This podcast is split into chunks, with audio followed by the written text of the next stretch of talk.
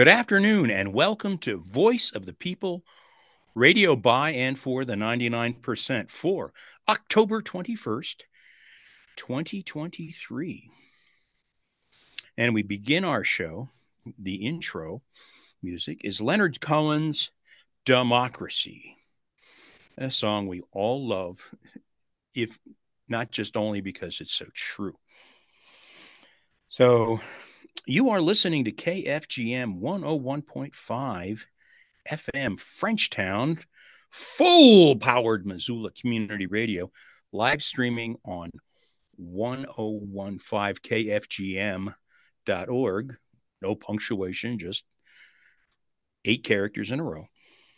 And available on podcast at anchor.fm forward slash VOP hyphen Montana or searchable on Spotify and other podcast apps under Voice of the People, radio by and for the 99%.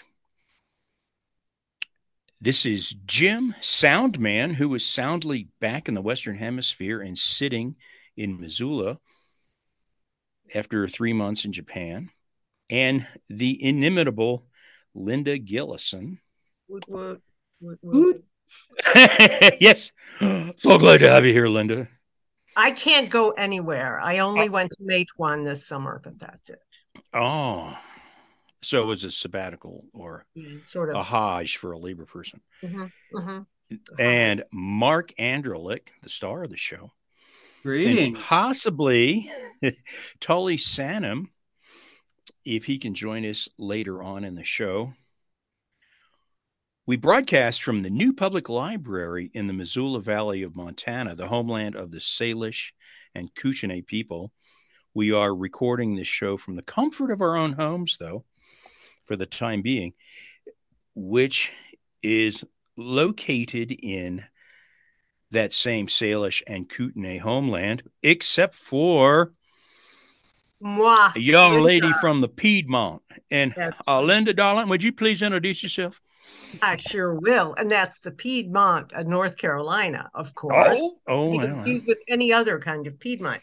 well, right. I- and I'm I'm here in North Carolina where there have been so many Indian tribes as I keep finding out that it's hard to say whose homeland this is in the Piedmont. but I'm going to stick with the Lumbee because they're still in the long, long, tortuous process, which has been made even longer, perhaps, by the House, uh, Oh. federal recognition. So, uh, actually, I think they've already been approved by the House. So, um, in any case, That's wonderful. Lumbee. Yep, for sure. All well, right. the squeaky teepee gets oiled, so I'm glad to hear that. Exactly. Exactly.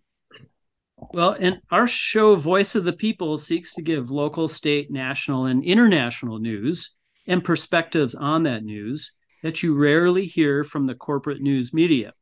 We cite our sources and try our best to follow good journalistic ethics. Our bias, and we admit we have a bias, is to inform and educate the 99%, the working class in Montana, so we can build our power to establish political and economic democracy with all of that said, uh, we want to give uh, in this last show of our fourth year, believe it or not, uh, Da, da, da. Yes. um, was was started uh, uh, by myself and, and old Mick, and so we want to say hi to old Mick, and I hope you're doing well, Mick. Hey, Mick. I hope you're doing well. I also hope you're doing well, Mick. And um, I know that if you had the chance, you would have been filling in and as the original sound sound man while I was in Japan and voiceless. You would have. Well, yes, and he, I must say, Jim has to come to Montana to get internet service, which that's That's kind of an interesting Yeah. point, isn't it? It is very interesting. Anyway, well, uh, despite all that, we have a good show today. Um, we have a grim word of the week, and it's dehumanization. Um, but we'll also hear from various participants and speakers at the Palestinian Solidarity Rally held at the Missoula County Courthouse on October 5th, 14th. And we look at a proposed Missoula City ordinance that further dehumanizes our unhoused neighbors in Missoula. Um, that is a whole lot for your community radio dollar. I um, I agree completely. And you know, we have a six syllable word of the week this week. And you know, it, it takes money to be able to come up with words that big. That's right. And it's only one word. So that's like, we're- Yeah. we're, uh, and, and to hold on to your audience once they know Mhm. how the word is. That's right. that's the one real trick, word. Linda. that's the real trick. Yeah, one word for one world. Don't we That's all hope? right. We do. So, uh dehumanization, that's a nice big word. Seems like there is a lot of this going on today. Well, there sure is, Jim, and it is alarming. Um, from the Middle East, Ukraine, and in the U.S., even here in Montana and Missoula, uh, we seem to be uh, experiencing this, and it seems to be spreading as well. So, what is dehumanization? Well, Jim, funny you should ask. um, I want to highlight an article in Psychology Today from June 21st, 2018. So it's about five years old by Sherry Hamby, PhD, entitled What is Dehumanization Anyway? Written just for you, Jim, I think. Um, so uh, anyway, Hamby writes, quote, when you see the president or other politicians use terms like animals or even worse, infestation, a term usually reserved for insects, they are engaged in dehumanization. People use dehumanization to justify greed, violence, and abuse. Although dehumanization is most associated with right wing nationalism, others sometimes use dehumanizing language too. End quote. We just heard Israeli Defense Minister Yoav Gallant, not Galan. We are fighting human animals and we must act accordingly. And yeah, yeah, and that's a, a, textbook case of dehumanization, if there yes. was one, uh, and there are many others too. Uh, why is dehumanization practiced? Well, and this is really a critical piece. This is from Hamby again, writing in Psychology Today. Quote, dehumanization is one of the eight forms of moral disengagement described by the psychologist Albert Band- Bandura, whom I'm not familiar with at all. Uh, humans are capable of terrible crimes, and civilization has developed ways to inhibit aggression. However, we have not eliminated violence, obviously, in part because of techniques for creating false excuses and justifications for immoral behavior. All moral disengagement techniques are tricks to get people to accept behaviors that they would otherwise immediately recognize as unethical and unfair. For example, assuming most people are not big fans of child abuse, dehumanization and other moral disengagement strategies are used to trick people into accepting abuse of some children. The manipulators do it to secure power or financial gain. Dehumanization involves redefining the targets of prejudice and violence by making them seem less human, that is, less civilized or less sentient than other people. The classic strategy for this is to use terms like animals and vermin. Referring to people as illegals is also dehumanizing. You'll see dehumanization at work in most large scale atrocities or genocides committed by governments, armies, or terrorists. The main purpose is to get people to accept or even engage in behaviors that they know are wrong. End quote. So, in other words, there is often an ulterior motive when political leaders dehumanize some one or some group. And I'd like to add here that um, I had the privilege of growing up with a father who was a Holocaust survivor.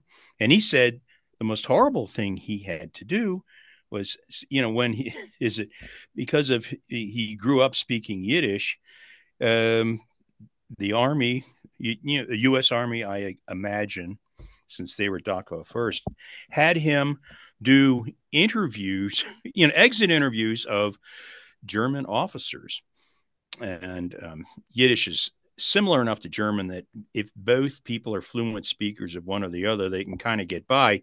And he said he was horrified, if that's a strong enough word, by what he would hear from these people that had done horrible, horrible things. And he knew because he was speaking to the people on the other side of the gate that were speaking in Yiddish and hearing what was going on to them and they were um, nonplussed by it all and, and, said, you know, it's you're going to hear a whole bunch of baloney about what we did. You know, we knew we were right all along. These are these are terrible people. The only mistake we ever made was allowing ourselves to lose the war.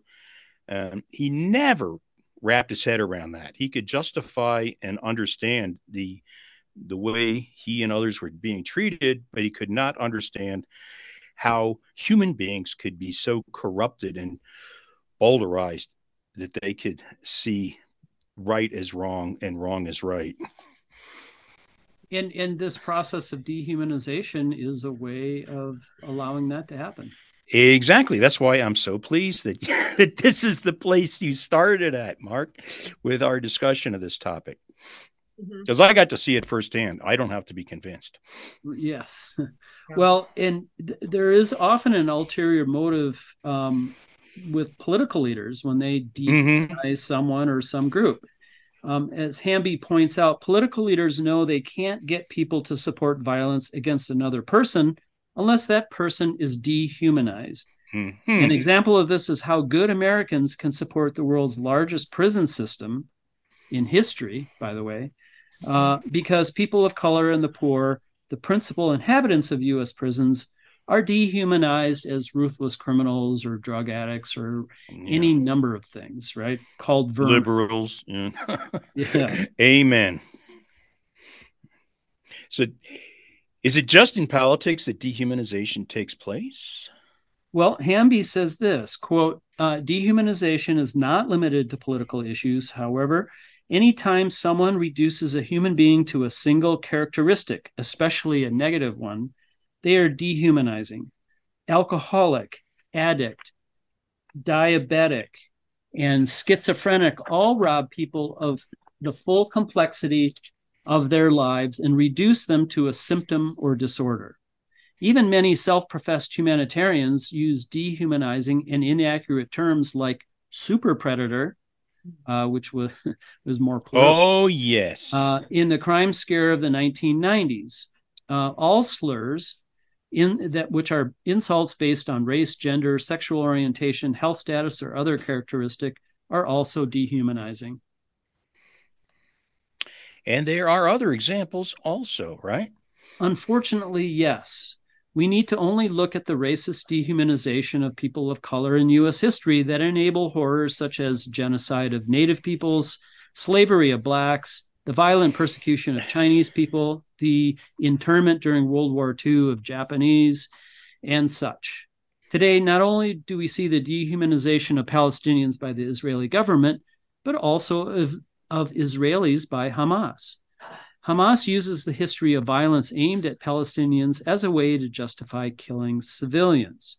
And we have seen the Israeli government use those killings to dehumanize all Palestinians to justify the current attempted genocide happening in Gaza. We see the dehumanization of Russians by our corporate media as well, which allows, allows the US to send military weapons to a corrupt oligarchy in Ukraine. And more locally, we saw the dehumanization of trans people by the majority in the Montana legislature so they can pass horrific legislation to secure the votes of right wing religious zealots. And the Missoula City Council and the local media have really consistently dehumanized unhoused people to justify the horrible treatment of the sweeps of the unhoused encampments. Despite all the woke rhetoric, we are swimming in a sea of dehumanization at this moment. Oh, and mm. here's the $64 million question. What does Hamby say are the causes of dehumanization? Well, she says this, Jim, uh, quote, there's less research on the causes of moral disengagement versus how moral disengagement is a cause of violence and prejudice, but there are some well established pathways. The first is manipulation, political or otherwise. In some circumstances, it does not take much to tip people into an us versus them tribalism. And I'll say parenthetically, as we see in our Republican versus Democratic politics, right? Purely tribal. Um, second, dehumanization is a component of narcissistic, narcissistic, there's a lot of S's in there, narcissistic and antisocial personality disorders. Fortunately, these cases are relatively rare but they can be dangerous if they get a platform to manipulate others. And a third way is dehumanization can also be part of the cycle of violence. People who are mistreated as children can wall themselves off as a defense against that pain, both physical and psychological pain. Sometimes what helps abuse victims survive childhood becomes a handicap when they reach adulthood. They may be afraid of experiencing feelings about other victims because that could open the floodgates to all of their bottled up feelings, end quote. And uh, say also parenthetically, and perhaps we are seeing this with both the Palestinians and the Israeli Jews. So, how do we counter dehumanization? Well, Hamby makes these suggestions, and they're not complete, but here's some. Um, the she says to begin with, quote, the opposite of dehumanization is empathy and respect, as perhaps best expressed by the golden rule. Do unto others as you would have them do unto you. Some version of that belief is found in virtually all world religions. The golden rule is as humanizing as it gets by calling for everyone to give the others the same treatment that you would like to get yourself. The golden rule means that there should be no us them thinking, that all humans or in some philosophies, all living beings are part of us. Remember that the only true way to raise yourself, and this is Hamby continuing, remember that the only true way to raise yourself up is by lifting up others, not running them down. Most people recognize the neediness and insecurity behind negative comments that range from petty to fully dehumanizing. Strong people do not need to punch down to feel good about themselves.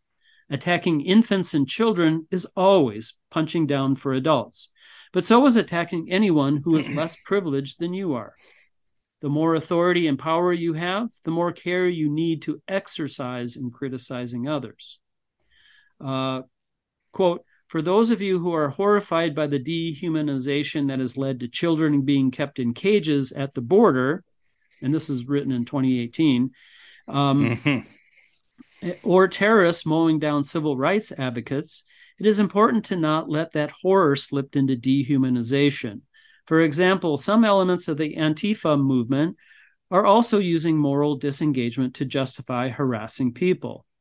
The Border Patrol agents who are ripping children from parents and the neo Nazi sympathizers who are advocating for racism are human too.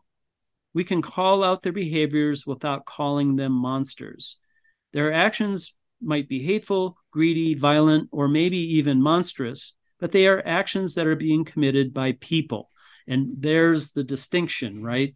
We have to distinguish between the people and their actions. Some of them may be victims themselves. Others may have grown up in families where they were taught to hate. There are ways to make a bigot, but there are still but they are still people and recognizing their humanity will be essential to reducing dehumanization. If we want a more humane society, we cannot engage in violence and harassment ourselves. This is how this is how we can personally change the culture of dehumanization. What about structural dehumanization? What about the barrage of dehumanization put forth by the corporate news media? Well, the classic examination of this structural dehumanization is the book Manufactured Consent, written by Edward Herman and Noam Chomsky. And they wrote it in 1988, I think, is mm-hmm. when it was hmm. published. In it, they explain, uh, oh, in explain how uh, it is the corporate media who transmits a lot of the dehumanization that governments and or uh, groups in society uh, want to uh, promote, and so they became they become uh, because of uh, money, because of corporate ownership, because of uh, you know uh, it's easier to get along in some sometimes with what's going on. So, for instance, right now we have the mass media really doing a pretty good job of dehumanizing the Palestinians um, and um, not not not not a hundred percent though, right? Um, uh, but uh, because this is what the Biden administration is actually engaged in, so uh, uh and. Mm-hmm.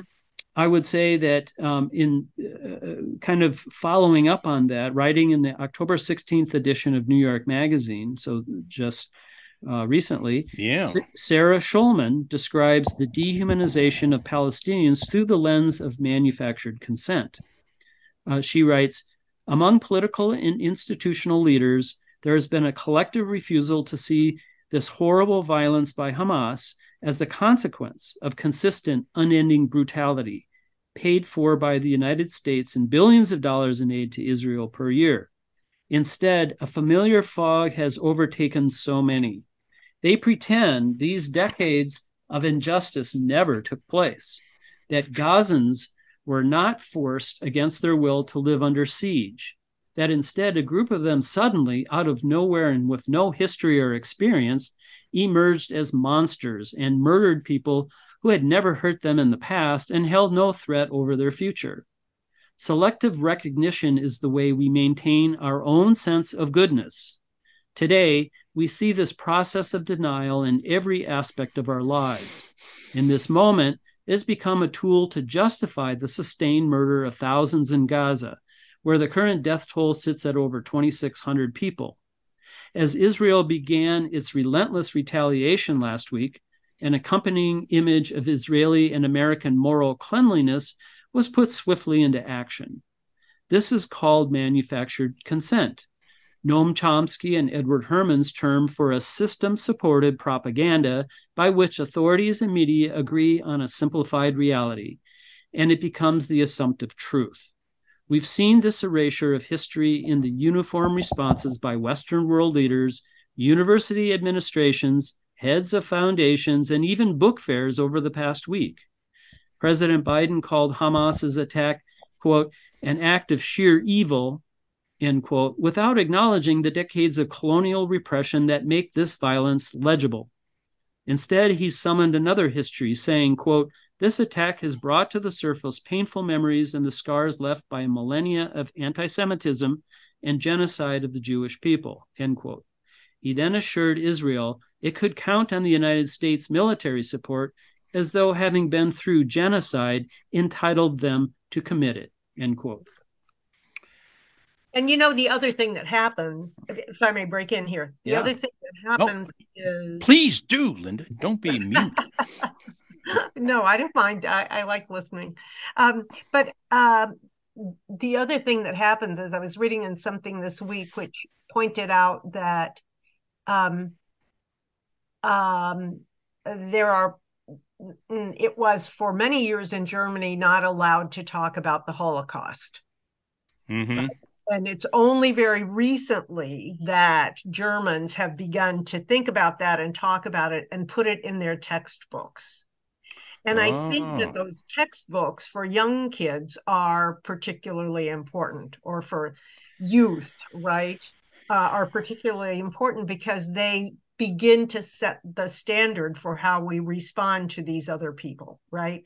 And this source, which I was reading, pointed out that, and I, I wish that I could remember exactly what it was, but um, that in Israel today, it's against the law to talk about the Nakba, Mm-hmm. which is the catastrophe, right? Which under oh. which uh, came upon the Palestinians in 1948 after yes. Israel was created, and that's when the big movements of people out of you know out of places where they lived for generations happened and that whole idea that we don't tell allow ourselves to tell stories about what's happened so we don't really get i mean there there might be Americans today who don't know that what things were like in 1948 and where the Palestinians were and where, how they ended up where they are and so on and so forth. So the stories we tell each other are just incredibly important, I think, and particularly what we tell, and this is mm, timely in our country now, I think, particularly yes. the stories that we tell our school children now in a time when we're confronted with so much of a demand to get this and that and the other out of mm-hmm. out of curricula so i just wanted to you know the here's a here's a reason for or an excuse for ignorance about the whole mm-hmm. past of the Jews and the Palestinians is because that ignorance has been manufactured intentionally just like consent can be manufactured, so can ignorance be manufactured if you work hard enough at it. Right. Oh, absolutely. And Linda, you should have included that you've spent a lot of time living in Germany. So I have, I have. This and is exactly. learned on site. Exactly. This is the real deal. Uh-huh, and exactly. I'll offer that. Mm. Oh, I didn't mean to cut you off. I'm sorry. No, go. Uh, uh, I'll offer that if you want to see an outstanding example of this, um, it, it, you know, inability to recognize the past, look to Japan, mm-hmm. a place where I spent a lot of time, and I and I'm in a situation where I'm considered part of the community, so I I, I don't get the tourist treatment, uh, and uh, the Japanese post war experience is explained in Japan as they were forced into starting World War II and mm-hmm. that the all of the things they were doing outside of their you know off their island was building the the far east um or you know pan far east co-prosperity sphere uh-huh. is that they were making making all of Asia better by giving it a Japanese influence and making it part of the team. Mm, hmm And you hear it all the, eh, you know, it, it's especially prominent in stuff that Japan produces for foreign consumption, Mhm. which I see a lot of just because my my son was, you know, had a job that was that you know put him in in the mix on that project, and hmm it's um it is very concerning. A fellow that i spent some time with who had who was doing the same thing that my son was doing when he first went to japan and, and he grew up in a military family probably a lot like the people you saw in germany um, linda. And uh, Um, he said that he he's looking for a new spot to ply his trade thinking maybe taiwan since he already knows mandarin and says that japanese people in his mind, as a guy that grew up in a military environment, um, are predisposed to the kind of thinking that the military encourages. Mhm. Oh. Mhm. Mm, got it. Got it. Yeah, I've I've heard uh, description of the the Liberal Democratic Party, which I think has had control of Oh, the yes. national government ever since World War II. Uh, it was Yeah. it was kind of a uh, mm, kind of a corporate uh, political body, right? I mean, Hmm. Japanese corporations. It was set up by the U.S. government and hmm has continued in power to this day. What a surprise. Yeah. Yeah. And, you know, both Taiwan and Japan have a very complicated recent past. And it seems the more you understand, the less you think you know. yeah. yeah. And, uh, And, and and there's and there's like all kinds of examples of uh, dehumanization by the Japanese government of the Chinese and the Koreans, especially. Oh yeah, no, Um, they were masters at it. So that's yeah. why I thought co-prosperity sphere. Um, you know, co kind of implies um, equality and Right. Float And- all boats. and you know shared all goals and methods, and it wasn't quite that way. Right. And this is this is what empires and imperial powers do from time Yeah. immemorial. They they they they you know they, they will uh, dehumanize anyone who opposes them but then they'll say well we we're really a force for good when and and then it shuts up the people who they uh, commit violence against so Mhm. hmm Well, so what do we have for current news today, Mark? Well, I thought we'd focus today on the proposed Missoula City Council's so-called an ordinance of the Missoula City Council amending Chapter 12.40, Sections 12.40.010 to come into compliance with the Ninth Circuit decision in Martin versus City of Boise by clarifying that not all city lands are closed to overnight camping or sleeping. That That's- really has a nice ring, doesn't That, it? that's That falls has a real off the t- yeah. trips right off Yeah. the tongue, doesn't it? It does right off Uh, the tongue. also known as the anti-camping ordinance, right? So, um, Less of a nice ring. yeah, yeah, Right, right. So I guess we need some background information, particularly I need some since I don't live in the city anymore. So first, what was this ninth court, ninth circuit court decision in Martin versus the city of Boise? yeah, sure, Linda. Well, first of all, the Ninth Circuit is the federal court of appeals for the Western U.S., including Montana. Appeals of the Ninth Circuit are heard, they are booted up to the U.S. Supreme Court, so it's a big deal, right? Um, and the uh, Martin versus City of Boise decision boils down to this quote, the Ninth Circuit held in 2018 that any restriction in the form of criminal penalties on an individual's ability to sit, sleep, or lay down when no valid alternatives are available is indeed cruel and unusual punishment and a violation of the Eighth Amendment, end quote. This description uh, is by Clay Bockel in the Idaho Law Review. However, there's another Ninth Circuit decision very similar to Martin versus Boise decision, and that is Johnson versus the city of Grants Pass, Oregon, which of course the the city is kind of ignoring uh, in in in in their uh, uh, their proposed ordinance. Uh, that decision, Johnson versus City of Grants Pass, Oregon, uh, came after the Martin decision last year. According to Oskar Rey, writing on the MRSC website on October 17th, 2022, so a year ago, quote, the city of Grants Pass argued that its enforcement practices did not violate the Eighth Amendment because of cruel of forbidding cruel and unusual punishment, because the issuance of civil citations is not punishment. Hmm. The Johnson court disagreed, since the civil citations could eventually lead to criminal punishment. Uh, and they wrote the anti camping ordinances prohibit plaintiffs from engaging in activity they cannot avoid. The civil citations issued for behavior plaintiffs cannot avoid are then followed by a civil park exclusion order and eventually prosecutions for criminal trespass. Imposing a few extra steps before criminalizing the very acts Martin explicitly says cannot be criminalized does not cure the anti camping camping ordinance's Eighth Amendment infirmity. That's a hmm. lot of legal speak. Ooh, um, yeah. So, end quote. Um, so, in other words, uh, it, it can't be used as pretext, right, uh, for doing mm-hmm. exactly the same thing. Although there's there's a lot of all those here.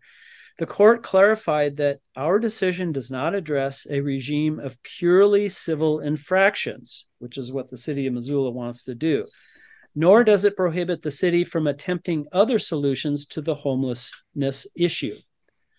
End quote. Uh, and this is uh, um, Oskar Rey continuing. The Johnson court was not impressed with the city's argument that amending the anti camping ordinances to allow individuals experiencing homelessness to sleep in parks complied with the Martin case. Although sleeping was technically allowed, the amended ordinance continued to prohibit the use of bedding, sleeping bags, or other materials used for bedding purposes. Uh, mm-hmm. Noting that uh, Grants Pass is cold in the winter, the court ruled that, quote, the city cannot enforce its anti camping ordinances to the extent they prohibit the most rudimentary precautions a homeless person might take against the elements, end quote. The court was careful to note that its ruling did not necessarily extend beyond the most rudimentary precautions quote they said quote our holding that the city's interpretation of the anti-camping ordinances is counter to martin is not to be interpreted to hold that the anti-camping ordinances were properly enjoined in their entirety. Beyond prohibiting bedding the ordinances also prohibit the use of stoves or fires as well as the erection of any structures. The record has not established the fire stove and structures prohibitions deprive homeless persons of sleep or, quote, the most rudimentary precautions, end quote, against the elements. Moreover, the record does not explain the city's interest in these prohibitions. Consistent with Martin, these prohibitions may or may not be permissible, end quote. And Oskar Rey concludes uh, the Johnson court noted that its decision, like the Martin decision, is narrow the Grants Pass ordinances were similar to the Boise ordinances in that they prohibited sleeping and camping in public places on a citywide basis. Neither Johnson nor Martin prevent a jurisdiction for, from prohibiting lying or sleeping outside at particular times or in particular locations, obstructing the right of way, or erecting certain structures. End quote. And that is what the Missoula, proposed Missoula City Ordinance is trying to do. Hmm. So, Mark, what does the proposed ordinance say exactly? okay, and so this is uh, uh, this is where it comes in. Now, remember, uh, the you know the martin and johnson decisions of the court are very are actually very narrow and really don't do much protecting of the unhoused. But the so this is where the city comes in with its ordinance and it says uh, and this is a summary of the current draft ordinance and so is subject to change. A person may so quote a person may only camp on city property or public right of way when shelter space or other temporary housing is not available, either due to space or to the person's prior history at a shelter. The following conditions to camping outdoors applies. A person may only camp outdoors on city property or public right of way between the hours of 8 p.m. and 8 a.m. Uh, after 8 a.m., they must dismantle their tent or structure and remove all personal property and camp facilities from the campsite until 8 p.m., which is a problem because where are people going to put it? Exactly. You know, Mhm. um, a person Frenchtown, that's where the station is. yeah, right in Frenchtown. Um, also, uh, a condition: a person may camp in a vehicle, camper van, or motorhome, or similar type of vehicle for no more than five days. After which, they have to move to a different street, different name street. But no more than two vehicles may occupy the same city block. If they do, all vehicles will be in violation of the ordinance and subject to enforcement regardless of who arrived there first and when. Again, it's like, where do you go? Um, And also, it also punishes people uh, for doing the right thing, but uh, but others aren't doing the right thing, right? So, Yeah. so it's kind of a collective punishment. It's, it's it's kind of funny how they stated that the no more than two vehicles because I personally have four. Oh my Oh my God. God. Yeah, I have. I have I have a car, a pickup. I have a flatbed trailer that I converted into a bedroom slash storage area, and then I also have a um a pop up camper, a small little pop up camper that has slide out beds. So oh, um you know i can but i primarily use that thing for storage just because it's not very you know it's it's too drafty and you know i don't i don't sleep in it or nothing of that nature it's more or less for storage so in that kind of context what they're looking what you're looking at right there somebody like me i'd have to put my stuff all over missoula valley you know i mean it's it's it's it's uh I read some Hmm. of this stuff, and it's almost as if they've been studying my activity and try to deter me. It's really odd. I mean, it's, Yep. it's I don't know what's going on, but um, because I've been homeless out here for about coming on four years. When I started, I had just my pickup, and I had some bedding in the back of my pickup, and then I had some clothes. But over the years of being out here, I've I build my life up. I got a I got a trailer. I've got you know a flatbed trailer that that was a initially for a car, you know, car trailer. Um, Mhm. and I put walls on that and turn that into a little storage and you know, someplace where I can stay and sleep, where I don't have to keep tearing down a tent all day long, you know, every single right, right. so I have a specific spot where I can go. Um, I can keep my clothes dry. I've got work clothes. I've got clean clothes. I've got, um, you know, uh, food. You know, just the average everyday things that I need. Plus, since I do handyman work, I also have tools. Ah, Now I can't necessarily just go around and and disperse that stuff all over town or around different Right, right. blocks because that's not efficient. You know, Mhm. I try to make set my life up. Me personally, I try to set my life up where I can be that go-to guy. Somebody needs help with this. Somebody needs help with that. I've got the tools. I've got the know-how. I've got, you know, something. You know, I, I'm changing somebody's oil, and I get oil all over my clothes. I know where I can go and change right away. I don't have to wait for the building to open up. I don't have to wait until six o'clock in the afternoon to go in and change my clothes. You know, if I'm out in the rain, you know, I can change my clothes right away. You know, it's it's it's that's that's how I try to live. You know, I try to live no different than anybody else. It's just that I don't have an Mhm. apartment or a house or a home or anything to that nature. So Hmm. this these kind of ordinance are going to be nothing but a burden on me consistently on a daily basis. right. And I don't know about you guys, but if you're homeless, you should probably have a lot more less stress in your life, right? you know, Yeah. Oh, uh, really yeah, should. that would help. Right. To say the least, Yeah. right? To say the least. Well, I um, don't know whether that's the ma- the majority opinion here as this. Uh, Yeah, I- yes, Yeah. absolutely, absolutely. Yeah, I'd like to interject and ask: sure.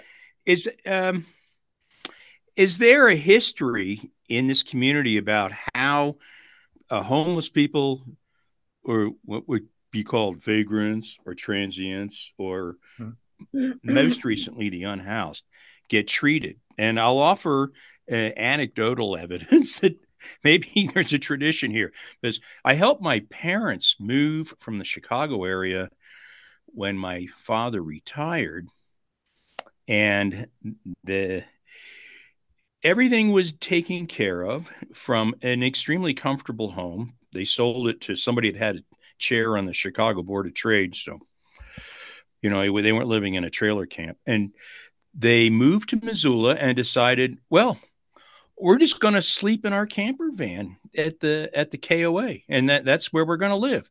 And they couldn't do that for as long as they had planned because they were told by I imagine the city or the county or maybe the campground itself that you know you can't live here. This is a campground and you're staying here a long time. Yeah. Which I thought was I I was surprised by that. There, there's been it's been sort of off and on. Um, I, have been in this town for 40 plus years. Oh, and, okay. So and, you would know. Um, it, it 40 years ago, it was uh, the city council tried really hard to limit panhandling, right? Oh, and and that and and I I I spoke out against that at the city council meeting, and uh, and it was they ran into a lot of problems with that, right? It's it's just mm-hmm. sort of this attitude of let's let's make it invisible, right? Let's make mm-hmm. gotcha. let's make unhoused you know poverty and poverty invisible the more we can make it invisible and sweep it under the rug because i think this is i think that's what this is all about right? And and trying to meet some you know some ninth circuit uh, decision which actually uh, from what i'm learning from uh, a couple of other attorneys is that the us supreme court will probably overturn martin v. Boise and johnson versus grants pass anyway right? So so then it's like the wild west again right? The city can do pretty much what it mm-hmm. damn well pleases. But in their proposal this is i mean this becomes almost like a rube goldberg type of if maybe younger people don't remember rube goldberg but he he was an artist and he would draw these very elaborate kinds of things to like uh, machines that would uh, be very complicated to do a very simple thing like like uh, uh, cool off a cup of tea, right? You know, and so right. and so they're usually pretty funny, right? The Rube Goldberg, but in this case, it's not so funny. It's just going, you know, the extent that they go with this. And as our theme, our theme of this show is dehumanization, right? That regardless of what the courts uh, are going to say or not say, this is dehumanization, right? I mean, mm-hmm. Tully here is uh, doesn't have a uh, uh, you know what what is he going to do, right? What are, what are other unhoused people going to do with this?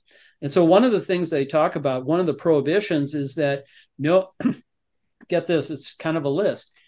Prohibitions: yeah. no one can camp or park within hundred feet of a residential home with 100 feet of a, the entrance to a business or a nonprofit, right. within 300 feet of any school or daycare, within a thousand feet of any shelter, within 600 feet of safe parking sites or sanction approved camping locations within parks and conservation lands, or on a bike lane, public pathway, or trail, blocking the use of a sidewalk. Of course, that is reasonable. Within 100 feet of the Clark Fork or Bitterroot rivers, Rattlesnake Creek or Grant Creek, including any side channels or backwaters located within city limits.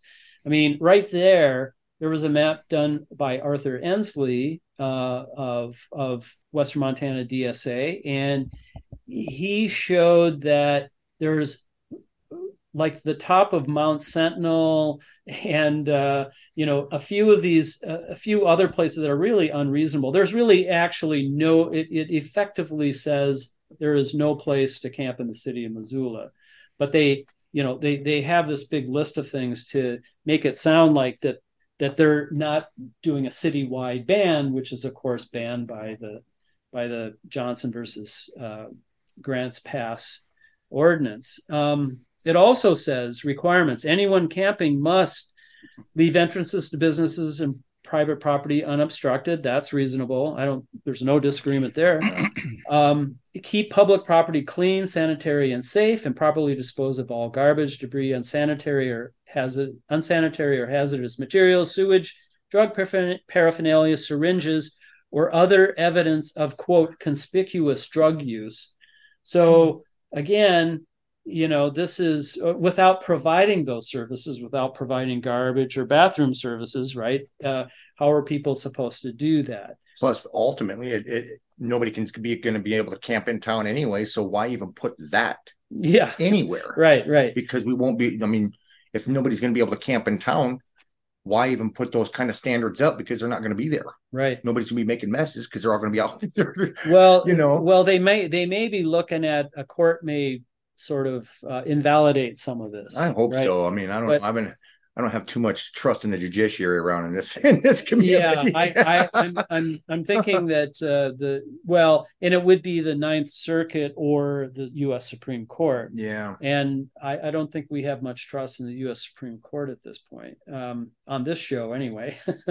um, so, so it goes on and on. I mean, um, if you're camping on a paved street, you're required to be camping inside. And camp, they use the word camping, which is Yeah. like that's a recreational thing. Yeah. Right. Of enjoyment. You know. It's- Yeah. it's- One one of the one of the unhoused members of, of the unhoused uh, neighbors union, um, uh, Brad Carlson, says, "No, no, no, it's not camping. This is an emergency survival, mhm. right?" And so I think that's a lot more uh, to the point. But anyway, um, you have to have a hard sided vehicle.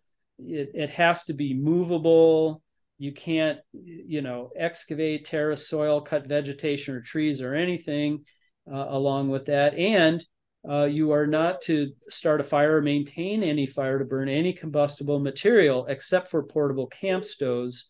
And then they have like a list of things of what kind of camp stoves you can use.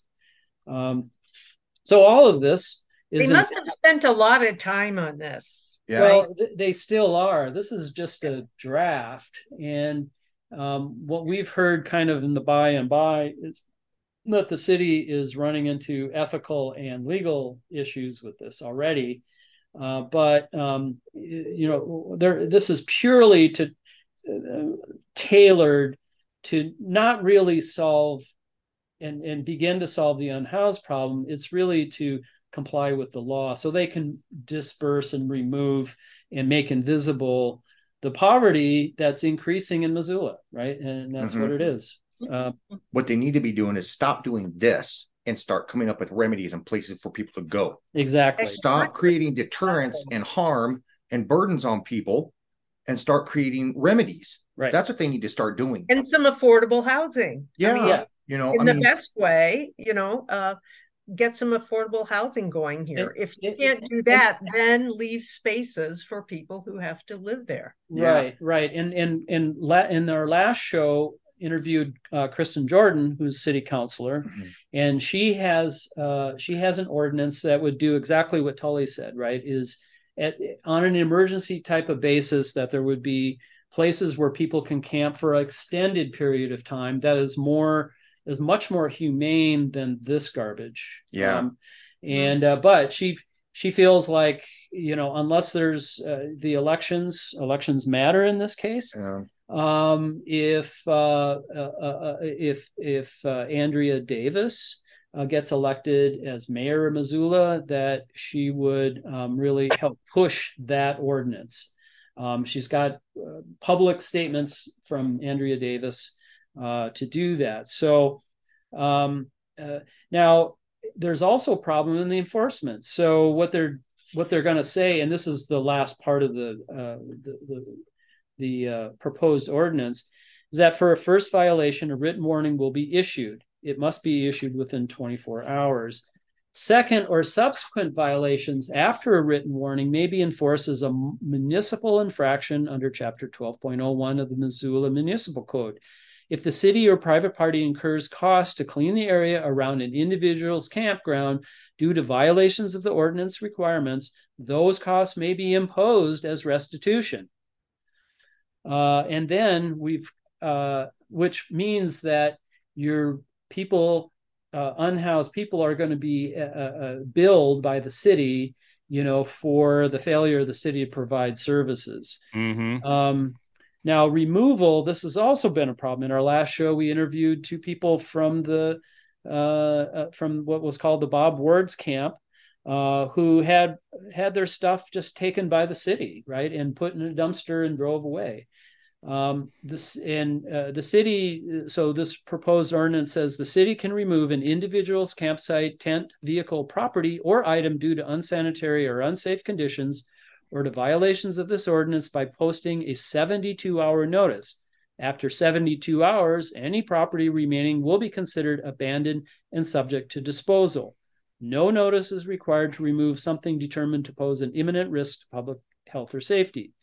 The city can remove any camp facility violating the specific distance restrictions from identified locations after posting a 24 hour notice on or near the camp facility. After 24 hours, any property remaining, that would include Tully's tools, for instance, uh, will be considered abandoned and subject to disposal. No notice is required if the camp facility is impeding or obstructing traffic or pose an imminent risk to public health or safety. If a vehicle, this is the last part, if a vehicle is towed and or impounded by the city, there won't be any fees for the towing or impoundment. However, any cost for the city to clean up public or private property surrounding the towed vehicle must be paid before the vehicle is released.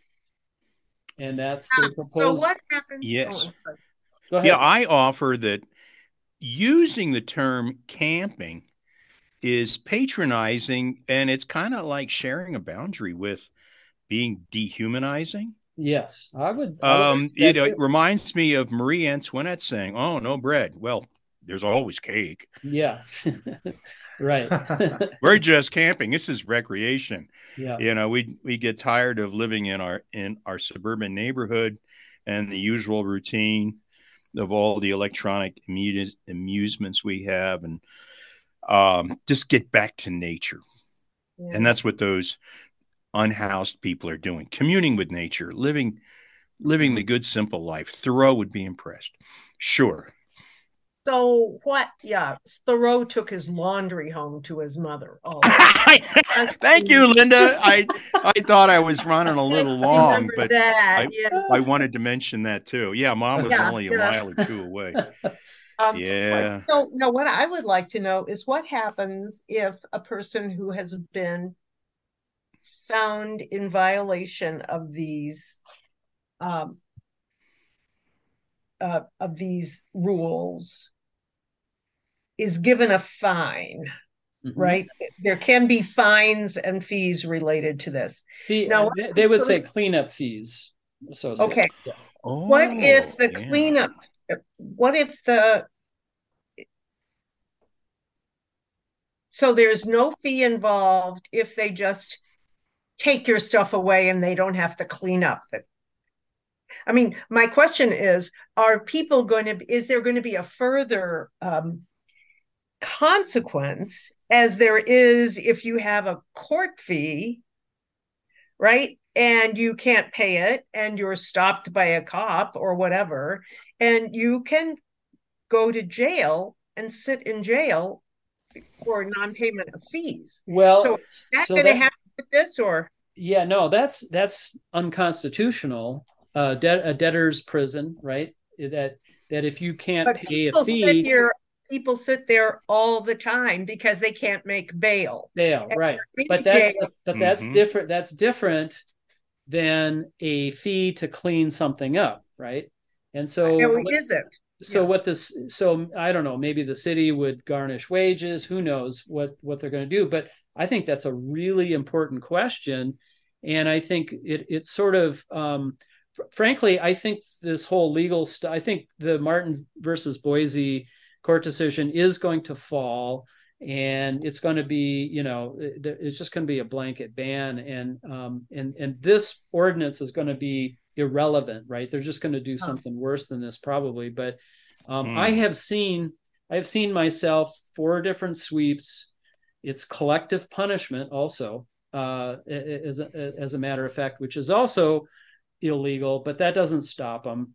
Um, But if I, I think what it does is this could set up an uh, an idea where if people refuse to move, refuse to pay, the city isn't going to have much uh, recourse. Mhm. Agreed. And I think this is this is a discussion that's happening with the unhoused neighbors union as well. Is like, okay, well, if you're going to make it impossible for us to comply and to live a life, Mhm. well, then we're just going to refuse to obey your orders. And I think the city is very, very, very afraid of something like that. See, one of the things I've I've also noticed being out here is that um that the the idea behind the the fines and and and charges for cleanup there are people out here who will just make a mess absolutely but many of them already have mental issues. They already have they they they go out and they'll hoard they'll go down and get food and they they've got it will be a mess you know I- i've seen a lot of a lot of stuff like that. And so that kind of thing um i can kind of agree with because if not then uh you'll you'll have uh i went to one camp one time and they had um almost 40 pounds of bacon Mhm. that they had gone down to the um Food bank. food bank and they got all this bacon. Now you don't need 40 pounds of bacon, even if you're, you know, feeding a whole horde of people.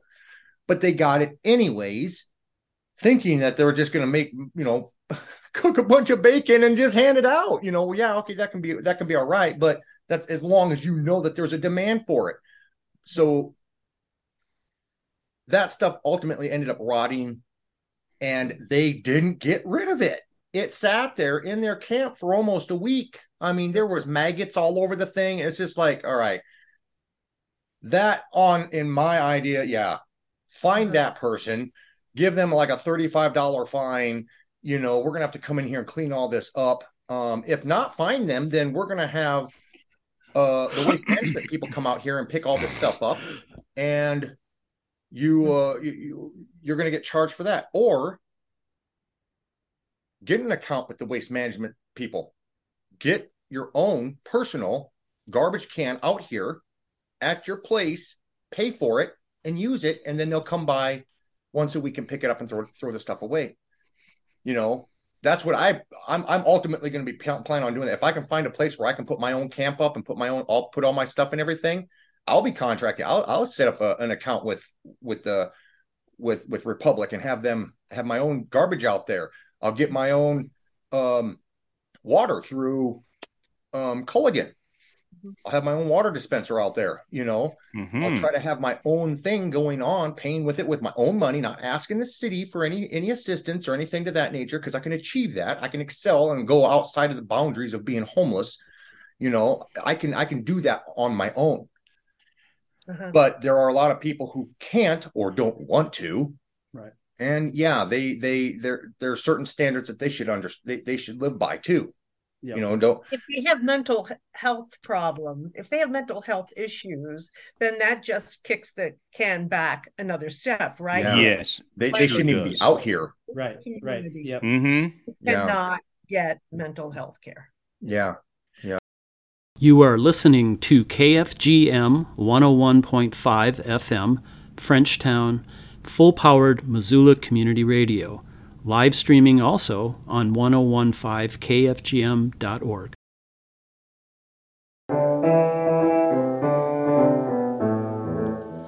Never say that you have reached the very end. When skies a bitter future may portend. For sure the hour for which we yearn will yet arrive, and our marching steps will thunder we survive. For sure the hour for which we yearn will yet arrive, and our marching steps will thunder we survive. Not lead but blood inscribes this bitter song we sing. Tis not a caroling of birds upon the wing, but 'twas a people midst the crashing fires of hell that sang this song and fought courageous till it fell. But 'twas a people midst the crashing fires of hell that sang this song and fought courageous till it fell. So mit Kinmal, als du gehst dem letzten Wege, wenn Himmeln bleine verstellen bläue Tege, weil kommen wird noch unser Reus gebänkte Schau, uns Wetter beugt und unser Trott mir seinen da, weil kommen wird noch unser Reus gebänkte Schau, uns Wetter beugt und unser Trott mir seinen da.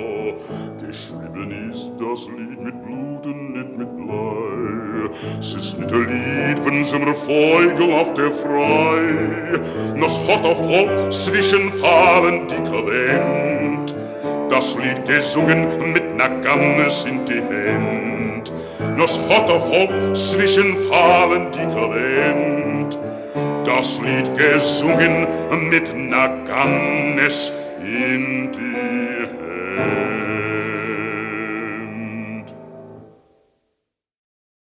That was Zog Nit Keyn Mol, or Song of the Warsaw Ghetto, uh, sung by Paul Robeson, and it is about the inspiring courage of the Jews in Warsaw resisting, violently resisting uh, genocide by the Nazis.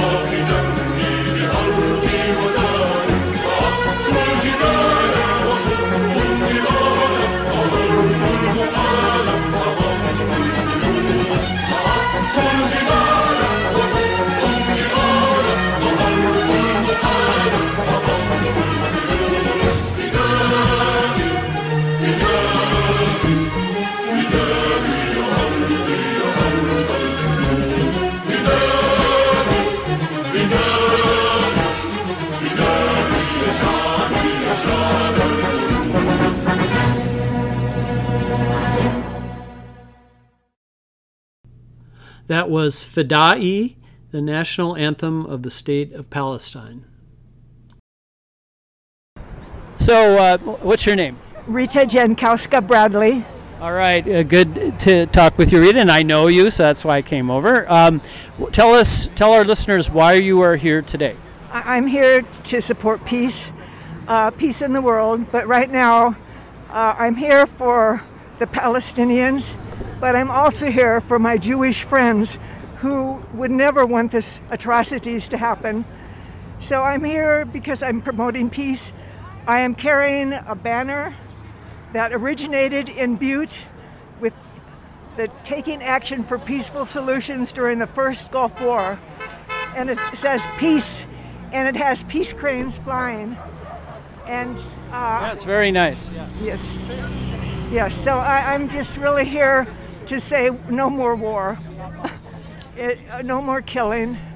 It's a terrible legacy to leave our children. Um, we have to change in this world, or else uh, there will be no world left. and my children during the first Gulf War, they talked about even not only does it the atrocities to the people and the children, but all the land as well, and that is a tragedy. And and you've been following this issue for quite a while, I know. Um, I mean, what what would you like to see? I mean, what what do you see as maybe the roots of this war in Palestine, or what would you like to see happen to as a solution? Well, it would be nice if people could learn to live in harmony and honor each other. Excuse me. That's one thing I really would hope for. Um, but I also would hope that some of the world leaders that keep sending weapons would just back off uh, because they're escalating this war. And that is terrible because uh, then it, the blood is on our hands. Yes, absolutely. And um, what do you say to people who uh, would say, well, if you're defending Palestinians and their rights, that you're supporting Hamas?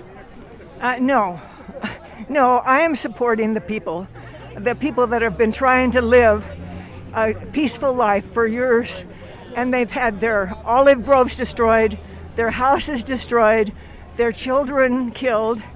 Uh, it's a very sad thing, and now they're facing really genocide or obliteration. And uh, the world, the UN has called this more, it's more like genocide. It's, um, it's a war crime, what's happening, all the terror that's going on, and especially that we're trying to evacuate so many people where they have no place to go. All the borders are closed. So I hate to think what's going to happen. And it's the tragedy is on both sides, but um, but it's the Palestinian people that always seem to be ignored. And they're good people, just like there's a lot of good Jewish people that are also standing up for the Palestinians, their brothers and sisters. Thank you, Rita. Thank you, Mark. Dealt a humiliating blow to their occupier. They retook Palestinian villages for the first time since 1948. They bulldozed the outposts and walls that kept them imprisoned. And they captured a senior Israeli general in his underwear. They imposed on Israel the inevitable and terrible cost of occupation. And for that, we in the West could not forgive them. Our news networks called them savages. Our politicians tripped over themselves to condemn them.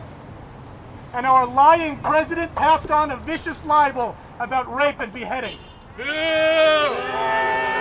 And then the bombs came. With this country's help, Israel dropped more bombs on Gaza than the United States dropped in Afghanistan in a year. Shame. Shame. They deployed white phosphorus, an illegal incendiary weapon, against a children's hospital. Shame. Shame.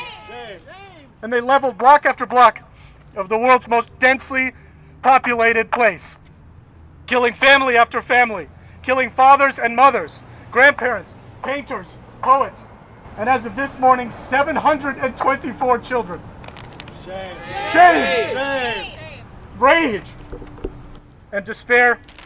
And the resolution I feel to keep fighting is nothing compared to what Palestinians feel. So please, everyone, do not yield. This is a long fight.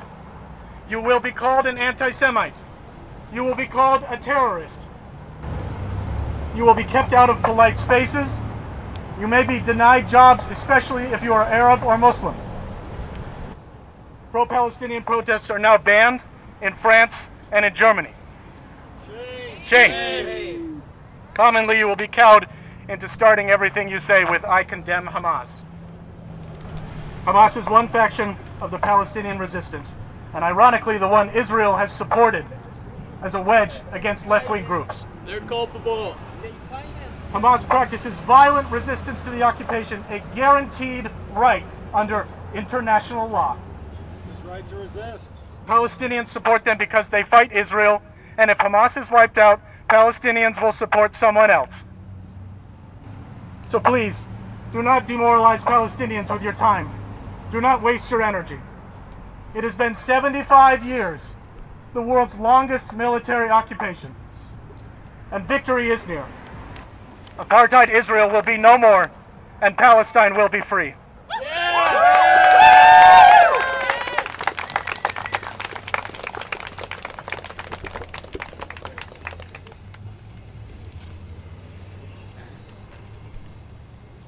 Hey, can everybody hear me? No. Oh, you got it. How about now? Yeah. Okay. So, um, full disclosure I am Jewish. Some of my dearest relatives live in Israel. I love them greatly and I want what's best for them. and I do not want their safety and well being to come at the expense of Palestinian genocide. Israel has spent decades killing Palestinians on a regular basis, imprisoning them without charge or recourse, demolishing homes, preventing new ones from being built, building more and more settlements in the occupied territories, which continually erode prospects for any genuinely independent Palestinian state. The Israeli government claims that it must repeatedly attack Gaza and the West Bank to maintain its own security. Clearly, it's not working. It's not working! It'll never work. And it shouldn't work. Peace for Israeli Jews at the expense of continued oppression of Palestinians should never be acceptable. One of my Israeli cousins wrote me, quote, I have always believed in humanity, but since Saturday I have lost faith in the basic goodness of humans, unquote. This saddens me greatly, as this cousin is one of the most compassionate people I know. Her response is indicative, though, of the delusions that Israel, Israelis live under. Like her, most do not recognize the daily violence, indignities, and poverty that her government inflicts on Palestinians. They believe that Israel's actions are just. um, I believe that many Palestinians lost that faith in basic goodness of human beings long ago at the hands of the Israeli Defense Force. In 1948, during Israel's War of Independence, the Israeli army surrounded countless Arab villages, giving their residents the option to leave immediately or to die. That sounds very similar to the threats given to the people in Gaza right now. The names of the villages were mostly changed from Arabic to Hebrew, and by today's terminology, we would call that ethnic cleansing. About 700,000 Palestinians fled Israel in 1948. Their descendants are the ones still living in the refugee camps, living in Gaza, and living in the West Bank. Oops, excuse me. As of 2019, more than 5.6 million Palestinians were registered by the United Nations as refugees. Palestinians call it the Nakba, using the Arabic word for catastrophe. Arabic I'm sorry, Israeli propaganda claims that the catastrophe was the existence of Israel itself. Palestinians, on the other hand, say that the catastrophe is the expulsion from Israel, from the, I'm sorry, the expulsion from their land. Reading the diaries and the letters of many of Israel's founders, like David Ben Gurion, we can see that the expulsions were by policy.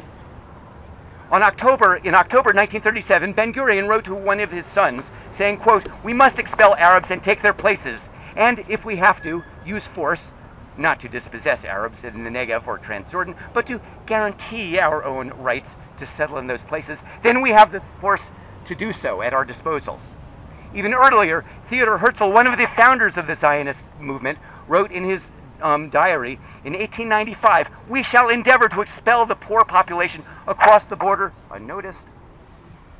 Moshe Dayan wrote, You Palestinians as a nation don't want us today, but we'll change your attitude by forcing our presence on you. Colonizers! You will live like dogs, and whoever will leave, will leave, and we will take what we want.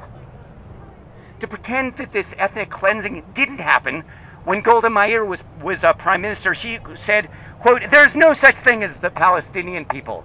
It is not as if we came and threw them out of their country. They didn't exist. Lies. This, um, there's an excellent book. um, I'm sorry. These quotes and events through Israel's history are too numerous to repeat right now, but you get the idea. There's an excellent book titled Gaza in Crisis by Ilan Pappé and Noam Chomsky, and it's well worth reading. It covers all of this history. And with this history of violence and expulsion by Israel, why would we expect Palestinians to act towards Israel any differently than how Israel acts towards them? Yet, some do attempt nonviolent methods. Five years ago, the people of Gaza organized the Great March of Return. Their aim was to talk back, oh, I'm sorry, their aim was to walk back to the homes that they'd been forced out of in 1948. Tens of thousands participated. They were mostly unarmed and nonviolent and never crossed the fence from Gaza into Israel. Yet, the Israeli army, on multiple occasions, fired across the border into the crowds and, according to the Jerusalem Post, killed 100 people and wounded 8,700. Just, just last February, there was a pogrom against the Palestinian um, village of Huwara by West Bank settlers. The army was there, of course, but sat by and did nothing. The blockade of Gaza over the past 16 years is itself a crime against humanity. No one is allowed in or out without Israeli permission. Israel acts with complete impunity to cut off food, water, um, fuel, and electricity whenever it chooses. Some aid groups have described Gaza as an open air prison. There are so many more examples of the immiseration inflicted by Israel. There are so many examples of Israel and the United States preventing peace from happening. There is not the time to present them all right now, though. It's important to understand that Hamas's attacks last week did not arise in a vacuum. They were not unprovoked. If all we do is protest Israel's current genocidal plans in Gaza, then we will fail to prevent it. We read in the newspapers almost every week about new settlements, new atrocities, new violence, new starvation, more Israeli bombings and shootings, and we turn the page. We sometimes hear of violent Palestinian responses, and we are subject to demagogues equating Palestinians with violence, but not the Israeli government. We must protest Israel's actions every single time they happen. We must end the occupation. Almost done. As Americans, we have the responsibility to force our government to stop sending weapons to Israel, to stop supporting genocide. I believe that those of us who were Jewish have an extra responsibility in this regard. The government of Israel claims that the violence it inflicts, it inflicts on our, is on our behalf. And lobbying groups like AIPAC make American politicians believe that they have, the, they have to pander to us by giving Israel unconditional support. We have to make it clear that we do not support Israel's murderous policies. And we don't like being pandered to either make it clear that this support that we support solidarity with both Palestinians and Israeli people and their, for their suffering and for their loss. We do not support solidarity with political entities that supposedly represent them. We want an end to the occupation and an end to the American military support for Israel. Thank you. Free Palestine! Free Palestine. Oh, hey, let me say. Just uh, one more thing. Brendan, wherever he is, is passing around a sign up for a mailing list to be on the um, Montanans for uh, Palestine. So please sign up with him if you like. Thank you. Speak up, Max. Hello. Kiss the microphone. Thank you all for being here. Thank you all for coming and standing in support and in solidarity with the Palestinian people who are being so unjustly brutalized. I am not a Palestinian, and therefore I cannot know the depths of the pain and horror that they feel right now in Gaza and around the world. But I am a Jewish person. And though I do not speak for all Jews, I feel that it is my responsibility as a Jew to provide my own perspective. This week, terrible violence has unfolded inside the borders of a nation state that calls itself the home and the protector of all Jews. And it is that nation state that has been responsible for the vast majority of violence against civilians this week and throughout the history of this conflict. That nation state, the state of Israel, claims that it carries out this violence to defend Jews and to defeat anti Semitism. And Israel and its allies accuse those voices who oppose their violence of being anti Semites. I know the danger and power of anti Semitism. I know it in my family. My ancestors lived in Kiev for centuries. In the late 19th century, anti Semitic pogroms organized by officials of the Russian Tsar wrecked the city of Kiev. Lynch mobs murdered dozens of Jews and raped hundreds more, and so my family fled to America. Almost exactly 60 years later, in September 1941, the Jewish population of Kiev was marched to a ravine on the outskirts of the city, ordered to strip naked, lie face down in trenches, and then they were shot one by one before the next group of Jews were forced to lie down on the corpses where, corpses where they too were shot. Over the next two years, the Nazi occupiers and their collaborators among the Ukrainians killed over 100,000 people at that ravine, Babi Yar. In 1944, my grandmother was born in Brooklyn, but three years earlier, so many of her cousins who had not fled had been killed in that ravine. When my grandmother was a little girl, she had dinner at the house of a German friend, and this friend's parents asked my grandmother where her horns were. And so it was in this context, the fear and confusion of a child who wanted to fit in, that my family drifted away from active practice of Judaism. This too is anti Semitism, the destruction of Jewish culture via the pressure of assimilation instead of the destruction of the gas chamber. I feel a great shame that I am not a better Jew, but I know it is not my grandmother's fault, but the fault of the bullies who forced her to renounce her heritage to gain their acceptance. I know what anti Semitism is.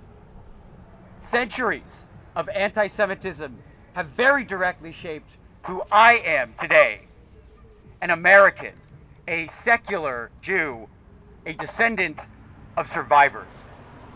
So understand that I speak from a place of deep, personal, inextricable knowledge when I say that the opponents of anti Semitism, the opponents of the crimes and hatred against the Jewish people, must stand up now against Israel's oppression of Palestine. The Jewish faith and culture is thousands of years old. In this way, it is among the oldest continually existing cultures in the world. And never in all that time did that culture depend on the nation state of Israel. Never did it depend on throwing people from their homes. Never did it depend on putting people in concentration camps. Never did it depend on indiscriminately slaughtering innocents, and it still does not now. Stop, stop, please, sir. These same people who call us anti Semites for opposing Israel's right to bomb trapped and desperate civilians, most of whom are not Jews themselves, also make excuses for neo Nazi groups in Ukraine. The same Ukrainian nationalist militia that stood guard at Babin Yar as Jews were butchered, as my family was butchered, now receives American weapons and funding in the coming weeks, the president will ask Congress to fund Ukrainian neo Nazis and Israel's slaughter at the same time in the same bill. This cannot make the world safer for Jews or anyone. It is the Talmud that teaches us that anyone who has compassion for God's creatures will receive compassion from heaven. And anyone who does not have compassion for God's creatures will not receive compassion from heaven. How, then, can we allow our government, our elected representatives, to arm and condone the murder of the people of Palestine? How can we inflict the cruelty of barbed wire topped fences, the cruelty of forcing people from their homeland of hundreds or thousands of years, the cruelty of bombs dropped on apartment buildings in the name of people who suffered and died under those same conditions. The lesson that we must learn from the Holocaust is not that Jewish life is more precious or more important than all other life. It is that people are capable of unspeakable horror once a target population has been dehumanized and vilified by propaganda difficult as it may be, at a moment when so many are under the spell of war fervor and bloodlust, we have a duty to mourn the innocents who have perished and demand that no more be senselessly killed. And yes, that includes the Israeli civilians who have been killed in this conflict. But we must not forget that it is only Israel that can end the bloodshed. And Israel's failure to do so is why so many Israelis have lost their lives.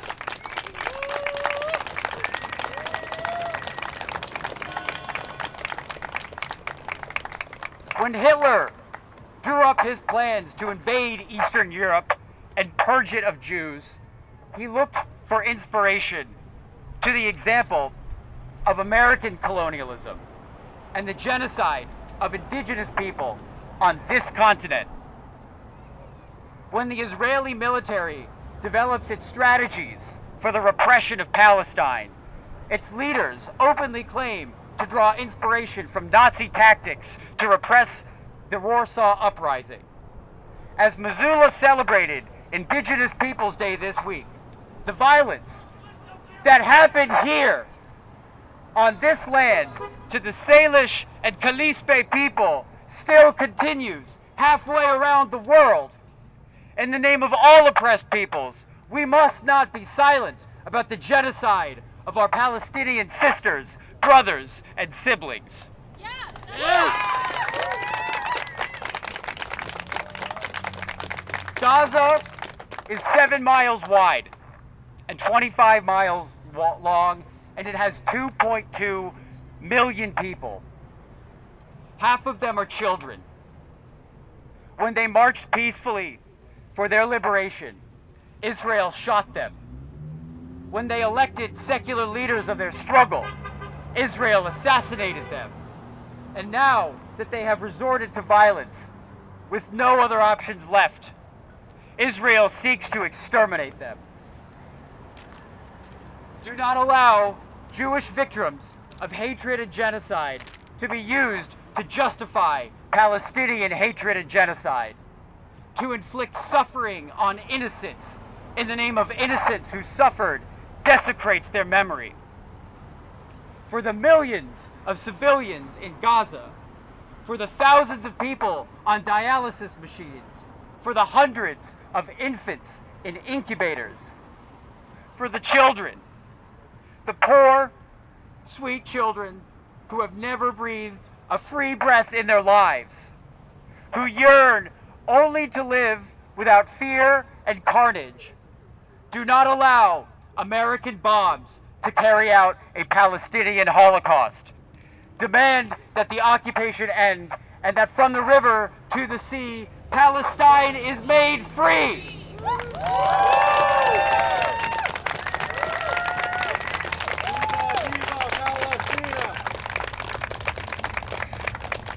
All right. Um, thank you all for coming.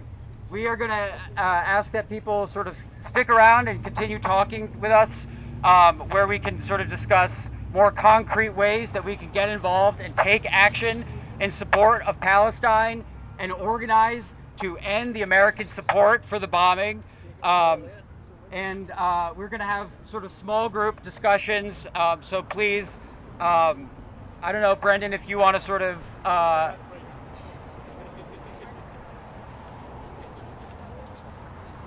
Thank you to Max. Thank you to Robbie.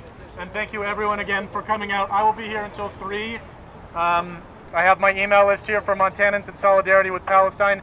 Please come find me if I have not uh, come to you. I am open right now to a discussion of action items.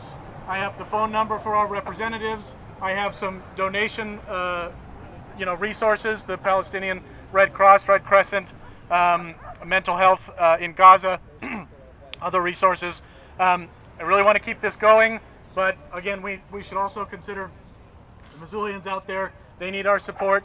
They need to understand the truth of this, and so let's keep this uh, demonstration going. Thank you so much for coming.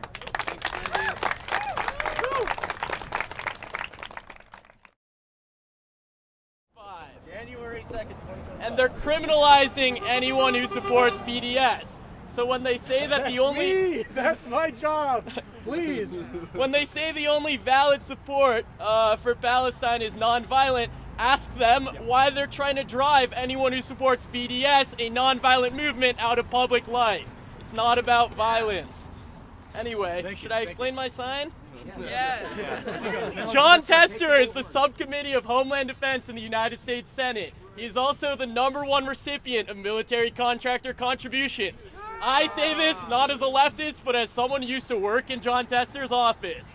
And I used to check people in at the front, and every single day it was another missile manufacturer. And all of this is happening on your behalf. So when you're like, this is a conflict far away that has nothing to do with me, you're wrong. It has a lot to do with you, and your elected representatives are responsible for it. What, what kind of legislation is coming up that we can uh, you know, help defeat or? Uh, they're gonna pass some ludicrous funding. Yeah. They're gonna pass it, and anyone who dares votes against it is gonna be called an anti-Semite, and it's disappointing. Um, I don't know. If anyone has any, your job as an American is to oppose war. You have no other job. There is no good American war. Woo! The number two, I don't. Anyway, I'm, I'm gonna step down now. BDS. Thank you, Paul. Um, in, in case anyone doesn't know what BDS stands for, it's boycott, divestment, and sanctions.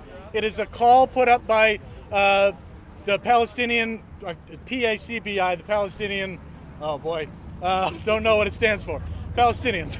Uh, in 2005, to basically recreate the type of campaigns that were directed against apartheid South Africa in the 1980s, to uh, divest the you know mutual funds of the, the companies we work for and boycott the, the products as well as the um, institutions of Israel.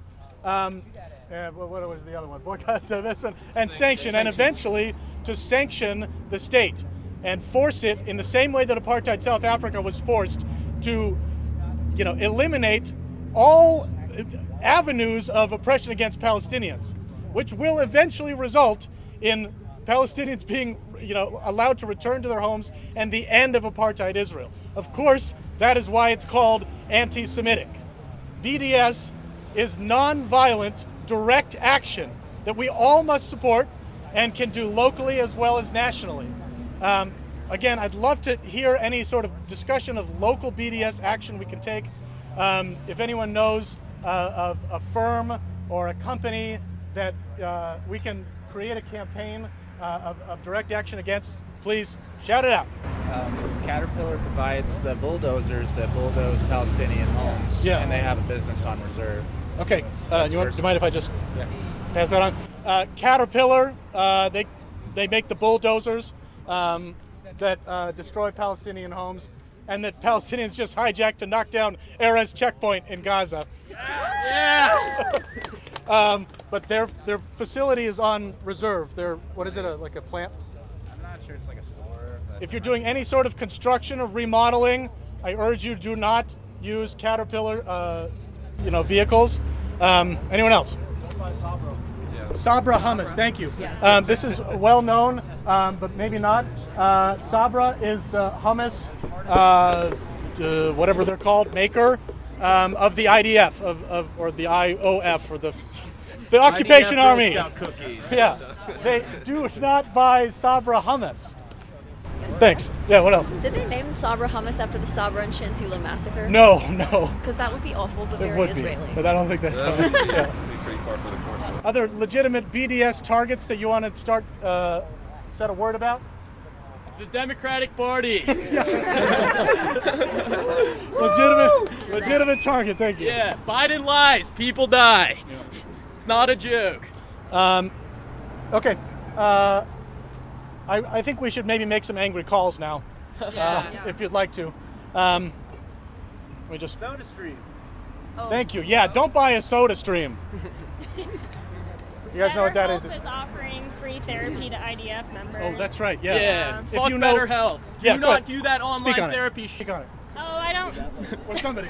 You want to? I don't know Okay. very much. I just- heard BetterHelp was started. Online therapy is it was started by an IDF soldier, and it's currently offering free therapy for those who are troubled by the Israel-Palestine conflict. But uh, Well, specifically to IDF soldiers, Yeah, they're yeah. offering free therapy too right now. Get your therapy elsewhere. Yeah.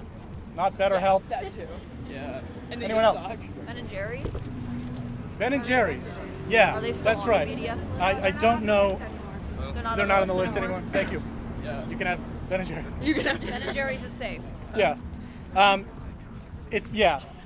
We as consumers have pretty limited action in what we can buy and not buy. Um, but again, as a as a community, as a group, we can make a big impact. Um, I'm, I, maybe let's open the floor to how to have these conversations with our coworkers and our family and our friends. If anyone has any stories um, or, or strategies, um, we need to become a mass movement. Uh, we are, you know, we are from the ground up. We are the we are the the people are not going to you're not going to hear this message from our elected representatives, as you know. You're not going to hear it from uh, CEOs or, you know, Corporate any, any sort of major institution. You're just not going to hear this. The Zionist ideology goes up. It filters up with power and with money. That's where you're going to find most people opposed to us. People without power. We need to be able to have these conversations and create a mass movement. So please, if you have a story or a strategy, love to hear got it. a story. Yeah. Yeah, you do. Yeah, in 2018, during the Standing Rock occupation and protest to oppose the Keystone XL pipeline, Steve Bullock, governor of Montana, coordinated with Republican Attorney General Tim Fox and the Trump Department of Homeland Security to extrajudicially monitor indigenous activists. They also uh, uh, used chemical applicants to deter them from camping there that still result in long-standing health complications for people who protested against Standing Rock. These are the same tactics the Israelis use. They got it from us, we get it from them now. It's a connection of this military surveillance state that tries to clamp down on the left. You have an obligation to oppose it. Nice.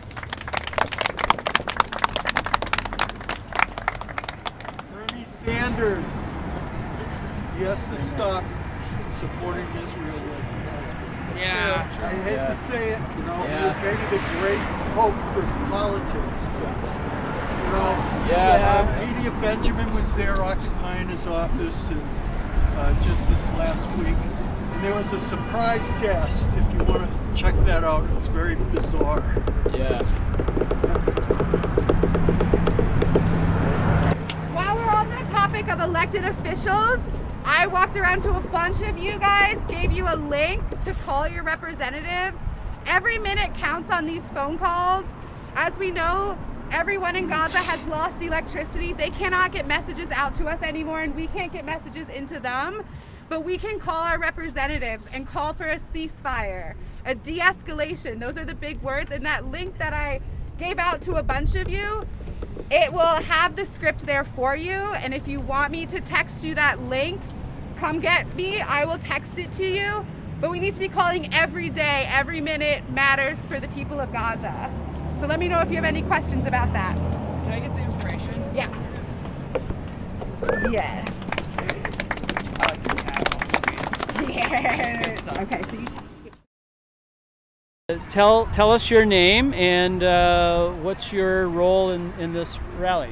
Happily. My name is Brendan Work, B R E N D A N, Work, W O R K. Um, I am the organizer for Montanans in Solidarity with Palestine. All right. And how did you feel that uh, how this event went? I was pleased with the turnout. I think we had about 100 people. It was heartening to see that Missoulians love Palestinians because they correctly see their struggle as right and just. Um, it was encouraging to see different uh, modes of action and strategies uh, discussed. It was um, it was a good day. You know, right? In in the midst of some bad times. Yeah. It exactly. It is a it is a feature of the struggle to take your positive emotions and your passion and your um, feeling of solidarity and try not to lose it watching what's happening to uh, Yeah. other humans. Now, um, I've interviewed you in the past, a nice long interview, but real briefly, uh, how did you come about to be involved in this this kind of support work and struggle? I went to Palestine and worked as a journalist a little over 10 years ago and became familiar with the Palestinian struggle through Palestinians themselves.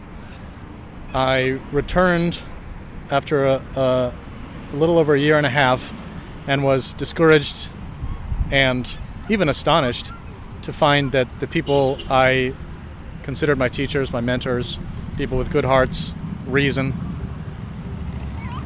they considered Palestinians an exception to their humanity. Um, the discussions I had with people I respected and still respect and love um, indicated a a cowardice, um, a disapproval, and a real blindness about uh, about history, um, um, and about the legitimacy of struggle. Uh, you know, people who look back at apartheid South Africa and might have joined the campaign late or might have never joined the campaign, people who um, fought in the civil rights struggle here in the United States or, uh, you know, protested the Vietnam War. They're, in, in, many cases, I, I found that their feeling toward Palestinians was degraded. Um, that frustrated me and put me in the mind of a um, an unjust world. You know, it it, it, it made me feel that the Why, why do you think that is? Because um, I knew this young man a long time ago came visiting to Montana, and uh, he grew up in the in a kibbutz, and which is very uh, communal, and uh, and he he basically was a socialist. He was very left wing, but then, you know, it shocked me when he started talking about the Palestinians and he called them dogs, and and he wouldn't back off of that. I mean, what?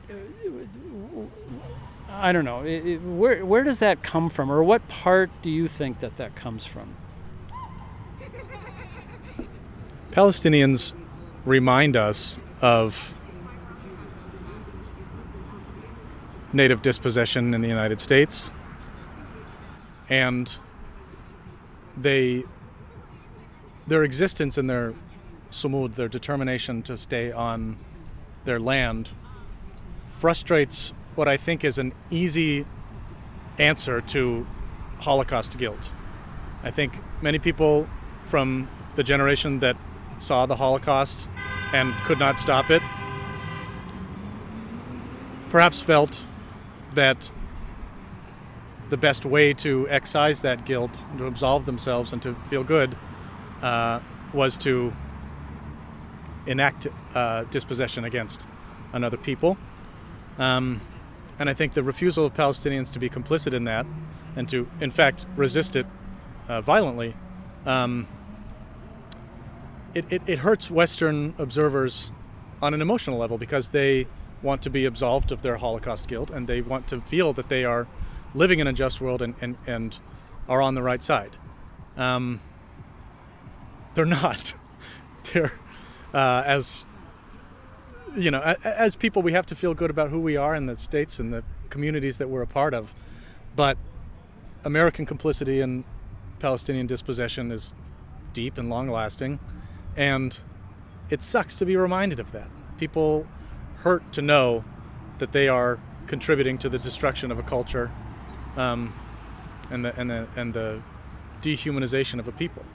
People just, I mean, I understand. People don't want to know about it. It's uh, inconvenient. Well, um, any any last words you want to leave? Well, and before you go there, um, you're uh, going to be having something here every Saturday I hope to do uh, weekly rallies. Um, at, at the county courthouse. Here at the courthouse, that's correct. Uh, what I would like to say otherwise, uh, I think that here in the Palestine Solidarity movement and in left spaces in general, people do get hung up on the optics battle and they worry about how they can convince their racist uncle, to use a, uh, a stereotype. Um, people think a little too much about having the right opinion and maximizing their persuasive potential. What I would remind them is that Palestine will be free, regardless. Apartheid colonies do not last. South Africa, Algeria, Vietnam were all free. Um, it takes long years of struggle, but that we don't need to get bogged down in condemnations. We don't need to worry about uh, we, you know, with exceptions, obviously. Like I said, people sometimes lose their jobs, and people need to be careful around uh, institutions wielding a lot of power. You know, that, that I think is an important exception. But for a certain class of uh, Palestine Palestine supporter, uh, I guess I would say um, stick with it and don't worry that you will be uh, yelled at harmed psychologically, um, uh, you know, don't let up. Don't give up. All right. Thank you. Yeah, for sure. Okay. All right. Tell us your name, please. Holly Thompson. Holly, um, why are you here today? Well, I, I feel we need to strongly uh, support all of the innocent civilians on both sides in this. It's not a both sidesism to say that there's a lot of innocent people being trapped. We need to find, we're smart, we should be able to find a way to uh, punish Hamas without punishing all of the close to 2 million innocent civilians that are in Palestine. Have you been following this issue for very long? Sure. Um, it's a it's it's an ongoing issue. There, you can take shots at both sides, but the problem is that we're not focusing on the people that are paying the price right now, which is people who did not create the violence. Right. And uh, what do you say to people that you're um, by coming here today, maybe, or by showing concern for Palestinian children as well as Israeli children? Um, that that's just supporting Hamas. That's ridiculous. Um, if you read my sign, it says, Don't punish children for the violence of adults. That's how I feel. This is not going to support Hamas at all, but we need to speak up and speak against violence against innocent people. Well, thank you very much. Thank you.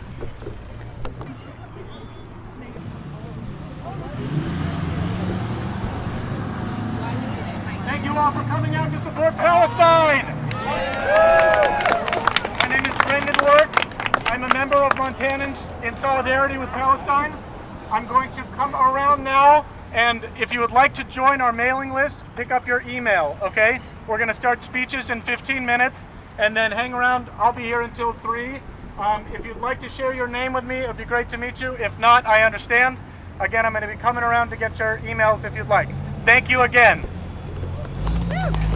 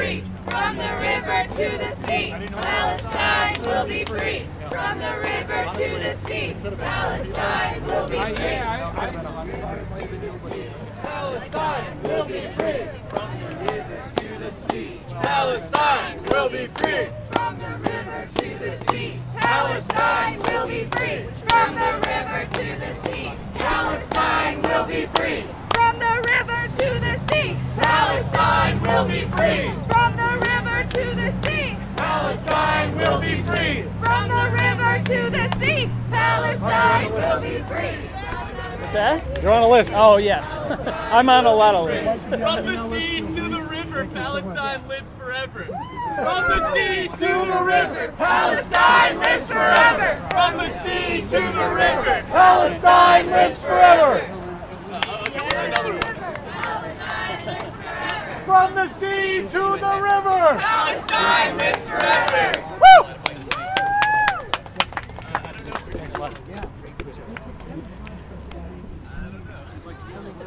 All right, I got another one. It goes uh, one, two, three, four. Occupation no more. Five, six, seven, eight. Israel is a terrorist state.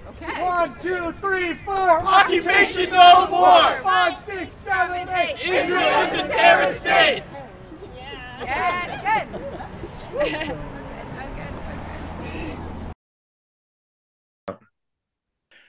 As is our theme here, we promote the cause of strong democratic unions. Besides the Missoula Starbucks United Workers, there are efforts to do more union organizing in Western Montana, among the service industry, and other industries as well. That's right, Jim. Uh, there are two worksite organizing drives happening here in Missoula this month with support from the Western Montana Workers Alliance. There are experienced and trained volunteers to help you get going. You can contact the Western Montana Workers Alliance at westernmtwa at gmail.com. That's W E S T E R N M T W A at gmail.com or by leaving a message at 406 924 3830. That's 406 924 3830. Well, thanks, uh, Jim and Linda and Tully, for a great show. Uh, and thanks uh, for listening, everyone. Please make a contribution to Missoula Community Radio. I believe we are about to embark on fundraising week here at uh, Missoula Community Radio. Um, and there are events that uh, you should pay attention to and go and support. And uh, you should make a contribution to help keep all of our great programs on the air. Just go to our website at www.1015kfgm.org and you can make it there.